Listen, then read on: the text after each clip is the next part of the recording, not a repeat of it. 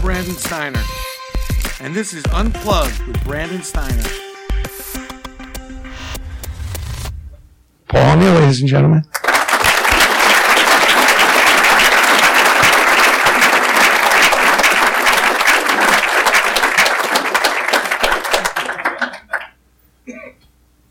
He purposely comes in without the jacket. Is there anybody who looks better than this guy? It's unbelievable. Every time I see him, You weren't expecting somebody else. There's a lot of people in here. I'm like, I'm like, I got to get to the gym.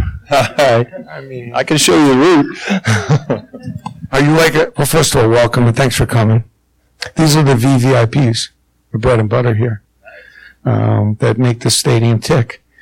Are you in the gym every day? I mean, you, are you that kind of? Uh, pretty much. That's all I know. I, mean, I have kids that, that do the same thing, so it's uh, this CrossFit mania. We do that together, and it's it's fun. But believe me, it's not like it used to be.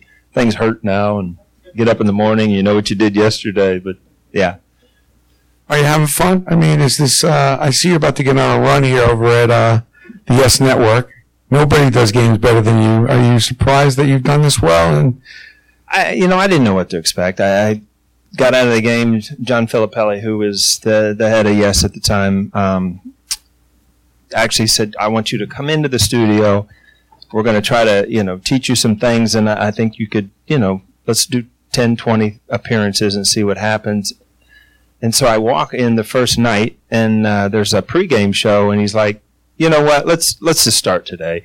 And I walked out, no sport coat, no nothing. I had Bob or somebody's sport coat on, and I didn't know anything about TV. So, like red lights are going off, and I'm looking over here, and and they're yelling in my ear. The worst thing you do uh, on television and radio, or even in the booth, is while you're talking, somebody is talking in your ear because you have these earpieces in.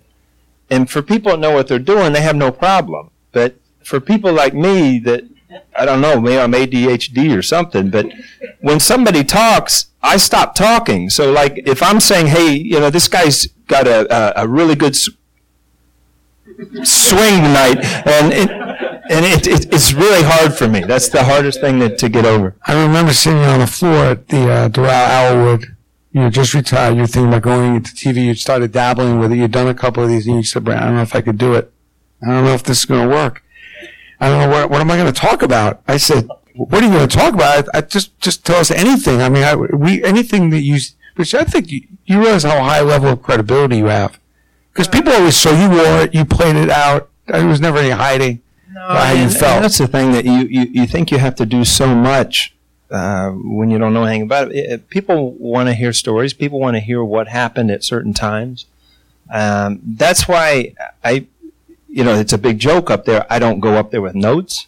I don't go up there with numbers because you know anybody in this room can go up there and read every statistic, every number about your chances of this. And to me, I, I kind of play the game through my mind and kind of get a gut feeling of what's going to happen here or there, and th- and that's what you talk about. And, and um, to me, it makes it more fun. Um, but again, when you've never done it and you go back to that day at the Doral, you don't know what to expect. And um, I have progressively, you know, up the games. Up this year, I'm up to almost 60 games. So uh, uh, it'll uh, be a challenging year. The Yankees are playing well, though. It makes it much more fun than the winner scoring last year.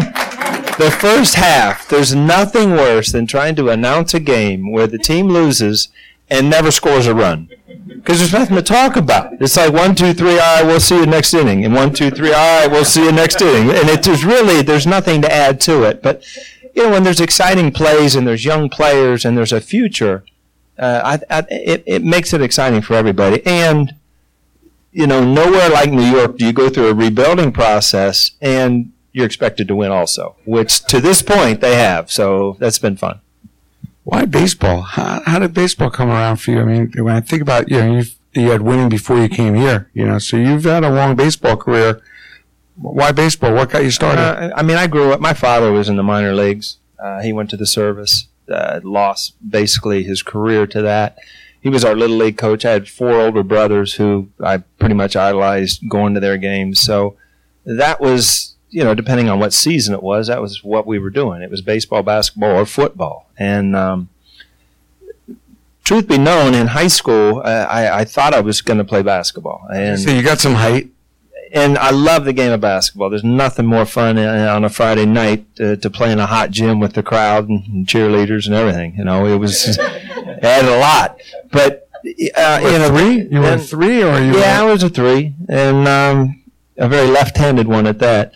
But I, but then you know, you start hearing pro scouts saying, "Hey, you know what? We're going to draft you," and you know, there's there's some money involved. And when you're 18, you think, "Where you know, where do I sign? Let let's go. Let's get this going."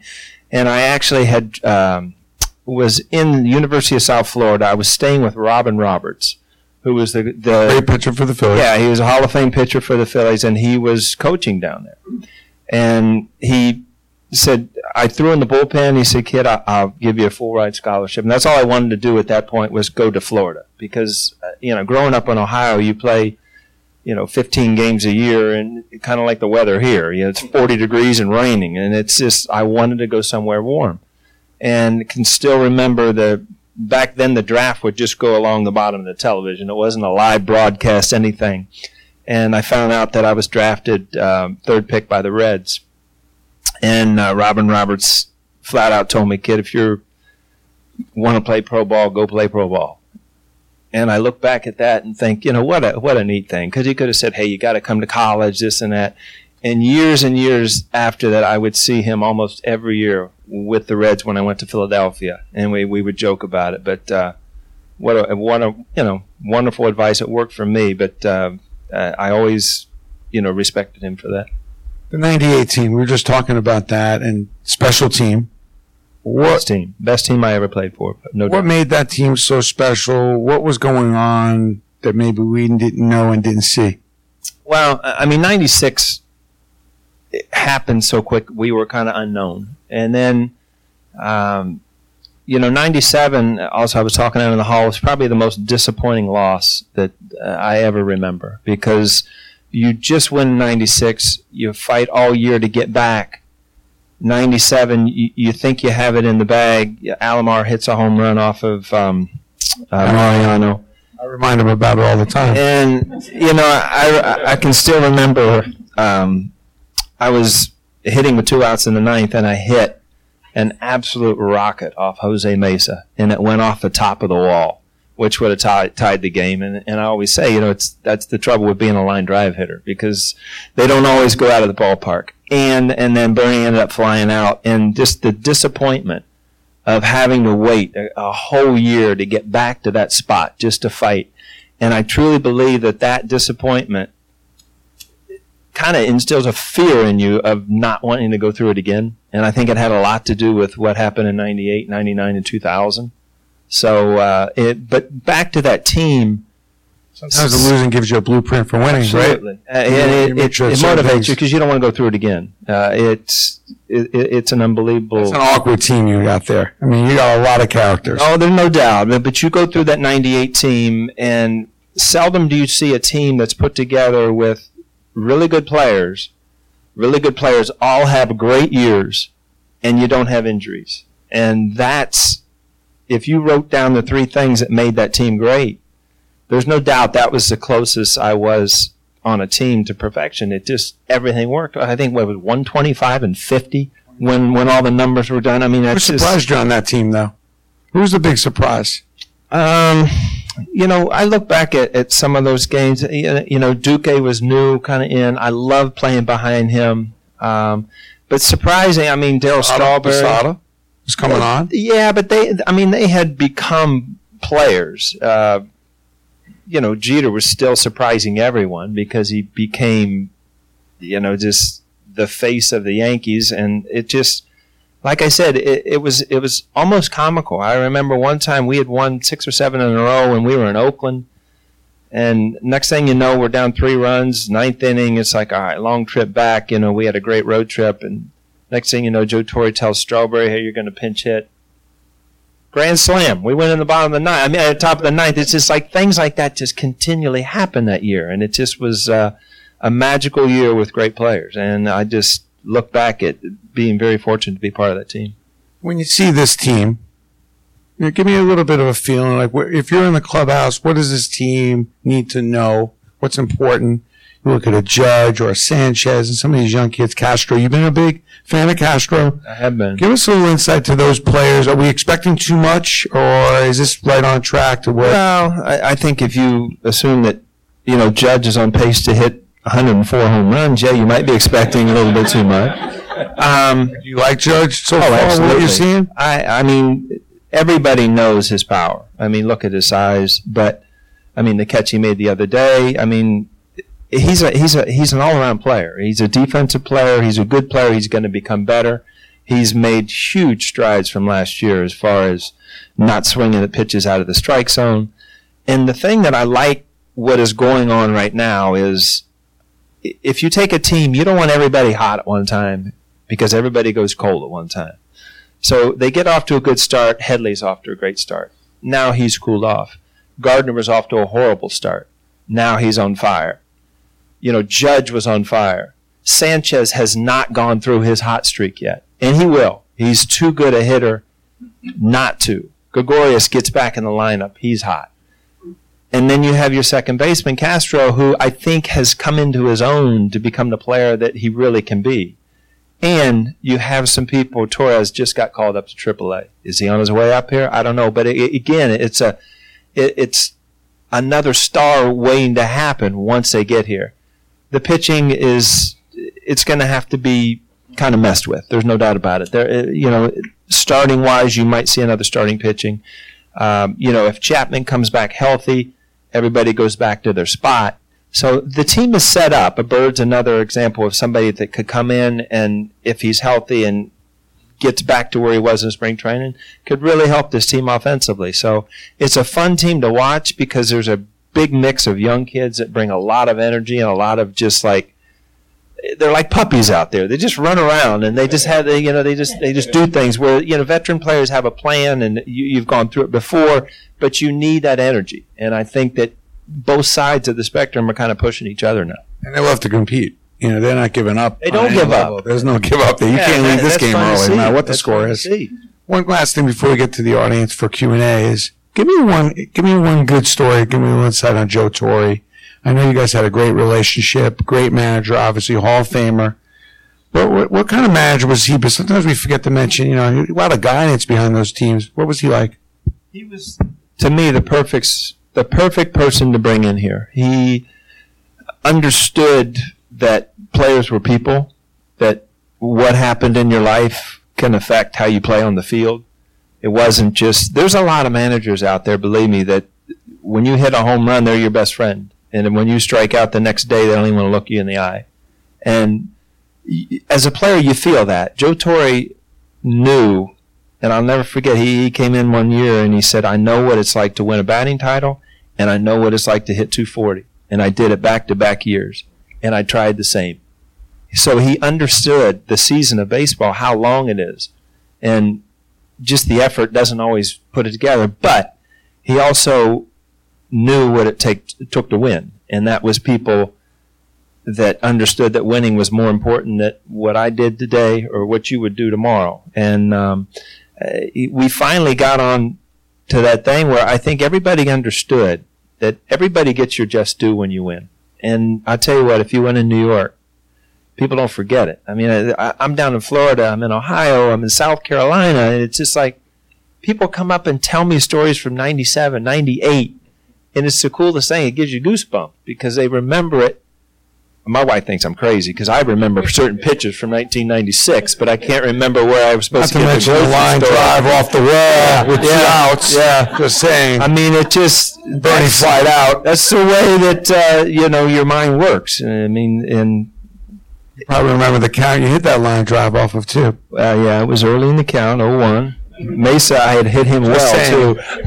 One last thing I just got to ask you: a quick Jeter story. I mean, you know, so many it's been written, said, but you know, wa- was was he as fun as it was? People, you know, we know he didn't love the media and stuff, but you know, as far as talking a lot to the media, but was he a prankster, fun guy? Uh, he he liked to kind of stir the pot a little bit. Yeah, he wasn't the guy that would, you know, do the stupid stuff, light your shoes on fire in the dugout or something. You know that people do. It's just like that stuff's over. It's corny, but you know he would stir the pot And those kind of jokes and that kind of camaraderie adds to chemistry and adds to the team. And, uh, you know, it, as much as he, I never saw anybody, and I used to tell him this. I mean, even his rookie year, I would get up in the morning, I would have my pancakes, I would do this, do this, do this. I was out for batting practice at four. I mean, you had a schedule. And by the game, you were ready. Jeet would get up and have a photo shoot at 9, meet somebody at 10, have a business meeting at 12, come to the ballpark, eat McDonald's, and then have batting practice. But I'm telling you what, at 7.05, he was ready to play. And I used to look over, and he would he'd talk to people on the on deck circle. He'd be talking to kids and people right before he went up to the plate. And like I said, my mind was like racing on what I was going to do when I got to the plate, this and that. I didn't even know there were people behind me. You know, it's just like that's the type, the different personalities you see uh, in players. I would do some Q and A. We got the mics. Um, oh, okay. I want to thank you, Paul, for so many years of such great baseball joy that you brought to us. Appreciate My my question is, game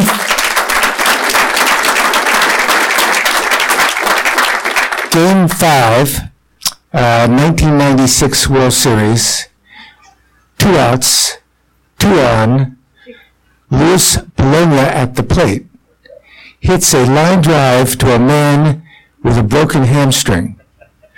How bad was your hamstring when you made that catch? And what did Bernie and you talk about when you came in from the outfield? Uh, you know what? It's funny because I, Joe Torre called me in the office before that game, and I wasn't moving very well, and he says, "I, I don't know if I'm going to play it," and I think he was kind of testing. And I sat down, and I'm just like shaking my head. I'm just like, and it's a World Series, and he's like, "We'll talk about it." Well, he called me back five minutes later, and he says, "You're in there," and so. Thank goodness, you know, I talked my way into that one. I was like, yes. So, um, I was I mean, it's the heat of the moment. It's the most probably the the most well pitched game that uh, I remember. I mean, Pettitte was unbelievable, and um, Jose Cardenal, who's our defensive coach, he would always like wave towels because most of the time I was out, out there working on my hitting, thinking about my next at bat or something in between pitches, right? And so he is like waving the towel and I'm out there with my head. I'm not seeing anything. And finally, I hear, um, I think it was Mariano Duncan or somebody at second base screaming at me.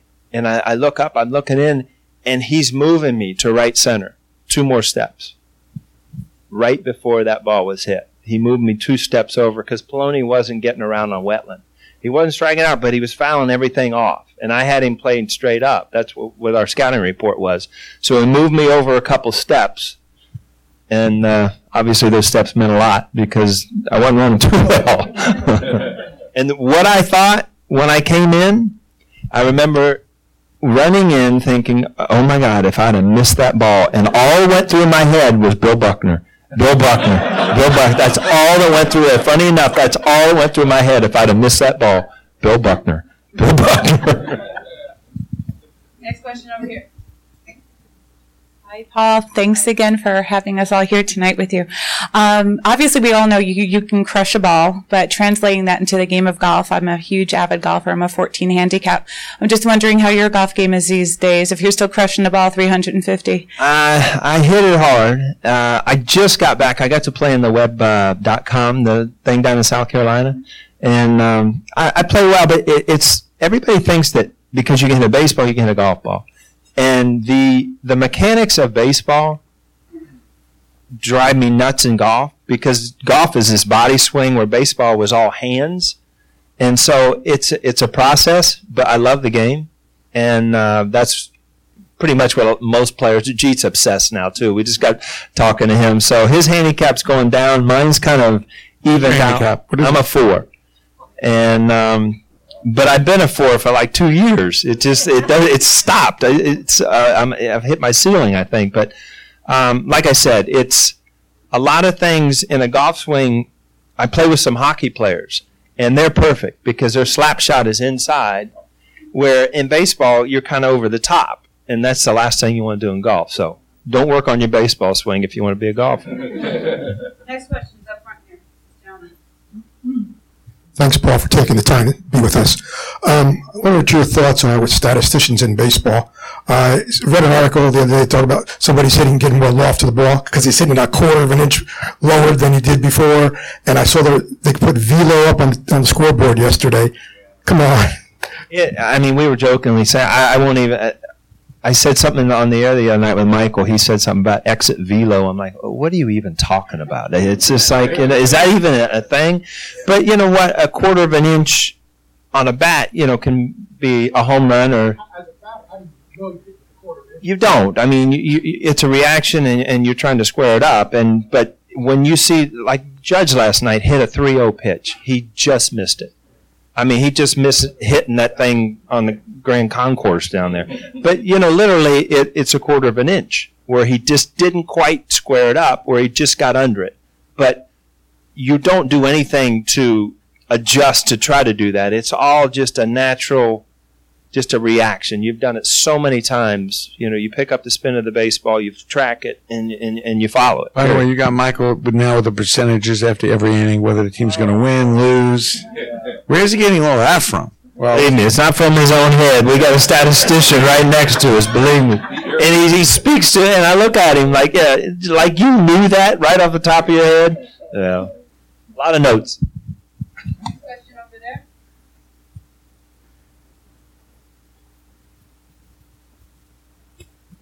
Paul, first of all, thank you for being such a class act. it was noticed. Um, uh, you played on the 96, 97, 98 teams that were really put together through players who came up in the system, trades, and a few, uh, I would say, lower profile free agent signings. Cone and Key came late in their career. And then you played with teams that had the Giambis and the Clemenses and the uh, A-Rods, which was a, you know, at a certain point, the team was almost an all-star team and built by free agents. Was there any difference in the chemistry of those clubhouses? Yeah, I think so. I, I think when, when I got traded over here, it was like the perfect time because we I came over Jimmy Key, Spike Owen, and Boggs. We all came over, and the Yankees had not won, and it, back then there was no really interleague, so you didn't know much about the American League. I knew Don Mattingly played for the Yankees; he was an icon. So he was the first guy that I sat down when I went into spring training, and got to know. And it didn't take long to realize that you know, I wasn't in Cincinnati anymore. I mean, I walked out and Whitey Ford and Yogi Berra, Mickey Mantle, Joe DiMaggio were on the field in spring training. I'm like, wow, there's tradition here. There's something different. And, um, but, you know, that team progressed. And in, in 95, 94, actually, you know, we would have made the playoffs.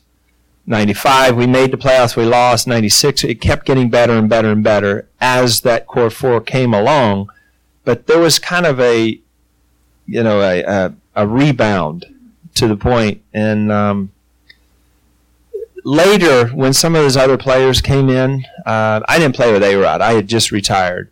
But the one thing I did notice was walking out for batting practice on the field. I was doing games and looking over, and all these players had their separate stretching coaches and their separate other people. So there were like 10 different groups of people stretching. It wasn't a team thing anymore. You know, with the Yankee team guy. It was everything was separated, and it just to me that seemed very very strange. So I, in that sense, yes, the game does change when you bring in these star-studded teams, and I think if you'll watch now, they're kind of back to where we were in '95 and '96. The guys walk out together. The pitchers watch the starting pitcher warm out, warm up. Where you know you have a game tonight. That's what you're here to do. It's not just you know everybody has their own personnel seeing how great they can be that night. You think that you think that players realize how special it is to be a Yankee? I mean, and, uh, and is, it, and is it that much more special than anything else? There, there's it doesn't compare. I mean, I I was very fortunate to win a World Series in 1990 in Cincinnati before I came to New York, and I thought it was you know the coolest thing in the world. And you know we drove downtown Cincinnati in our convertibles and front of 10,000 people. And then we won in 1996 and literally when I I lived out in Westchester.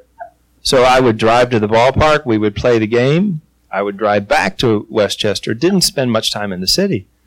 we win in 1996, and all of a sudden you're going through these parades and the people, and you realize how many people the Yankees affect and how many people are involved in New York. And it just like, it kind of blew me away. And then the tradition's like no other. There's, there's nothing like it. Um, New York travels well. It doesn't matter where you are in the country. It doesn't matter what ballpark. There's there's Yankee fans. That's just the way it is. And it became. There's nothing better than getting off a bus at four o'clock in the morning in Kansas City, and there's Yankee fans waiting there for stuff.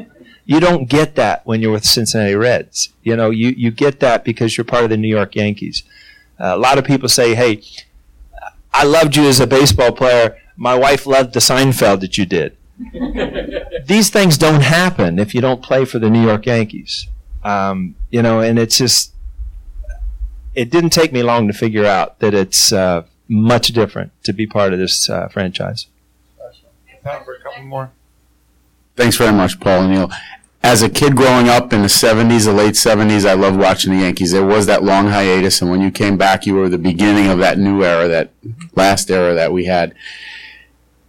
You also were very passionate about the game, and, and I have a I have children who you try to teach, win or lose, be a good sport, go out there. But when those kids come home with that knot in their stomach and they don't care unless they won, what advice would you give them? Because, you know, you, you do have the record for most broken helmets, I heard. You know, I, I just think that people are, are wired different. Uh, I mean, I, I used to watch um, Bernie Williams. I mean, he would strike out and go take a shower and walk out, and because he was confident he was going to do it tomorrow. Where Tino and I would be sitting in our lockers with our head down, just thinking, uh, you know, the whole world just fell apart. So I think people are wired different. Uh, enthusiasm and intensity. I don't think that you can ever have enough of it because if it's not playing for the New York Yankees, you'll compete somewhere else.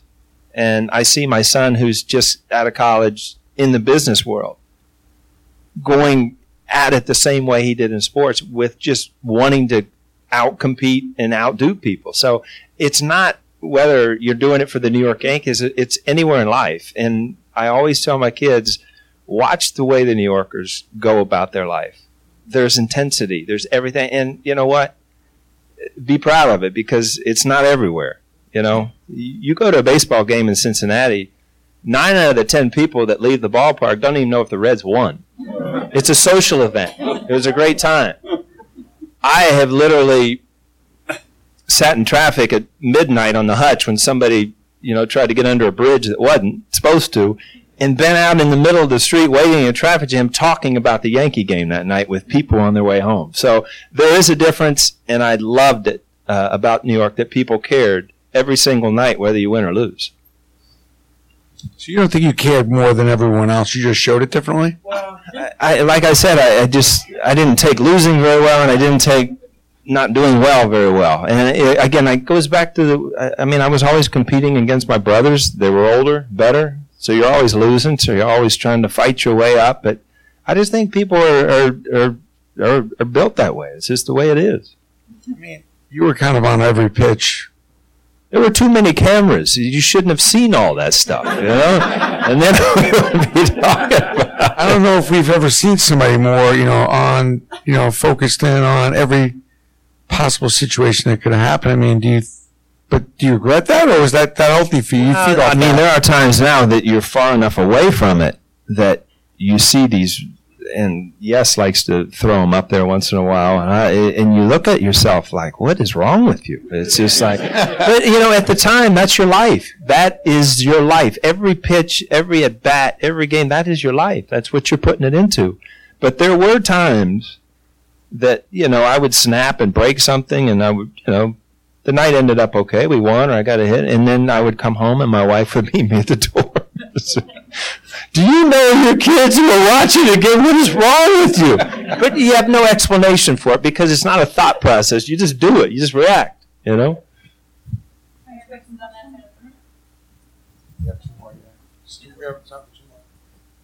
Thank you so much for this opportunity. This was really fabulous. I have a two-part question. One is, how did you feel when you were traded to the Yankees? How did your family feel? And do you send Christmas cards to Roberto Kelly every year? well, he had nothing to do with it. I mean, Jim Bowden was the general manager in Cincinnati. I, I still remember we were, uh, my wife and I uh, were cutting the grass in Cincinnati, Ohio. Um, You were literally cutting the grass? I was going to say we do that in Cincinnati. We cut the grass, yeah. And I- it was on my uh, answering service that I had been traded. Um, and it's just talk about stunned because basically I grew up in Ohio. I was playing almost for the hometown team. And the first thing that comes to your mind when you're traded is, you know what, hey, I suck. They want to get rid of me. You know, it's just kind of the way you feel. My wife was in tears and this and that. Gene Michael ended up calling saying, you know, they had big plans and this and that you don't know what to expect because all I knew from playing in New York was from the Reds, staying at the Grand Hyatt, jumping on the bus, going to Shea Stadium, going back, and being overwhelmed with the city. Um, but as a home player and living out and coming into the stadium, uh, like I said, I, it is the best thing that ever happened to me. There's no doubt about it. Ladies and gentlemen, this will be our final question. Paul does have to go to work tonight. We got a pregame. Michael's going to do it by himself. Although Michael, although Michael would prefer probably to do it by himself. This will be the last question. Such pressure. Um, I, just want to say the intensity and the passion you played with was so fabulous to watch all those years. And we were there your last game, and we didn't want to let you go. That was just the most unbelievable moment. But I do have a question. And, and maybe this will be fun. We were also at the Jeter ceremony last week, and Jeter said he wouldn't trade places with anybody. So I don't want to ask you that, but I just want to ask you, you played with so many amazing people, and you were so amazing. Is there any Yankee on the current team or any other Yankee living or dead that you wish you'd have the opportunity to play with and hang out in the clubhouse with? Well, I, I mean, when you hear all the stories of you know Joe DiMaggio, Mickey Mantle, uh, Whitey Ford, I mean, I you were just in awe. Uh, there were times where I sat in that couch in the locker room and talked to Yogi Berra, and it was just the life that he lived. It, was it was unbelievable. They were just tougher than we were, you know, that old generation. Um, but you know, Babe Ruth, that name is just, it, it- you know, it, he's here. And, you know, he pretty much made popularity of sports and baseball. So if there was one person that, you know, you look at it and think, man, I wish I could have played with him, it'd probably be Babe Ruth because of the stories. And I'm sure the stories, just like everything else, get bigger and better every single year, you know. Well, But thank you. Thanks, everybody.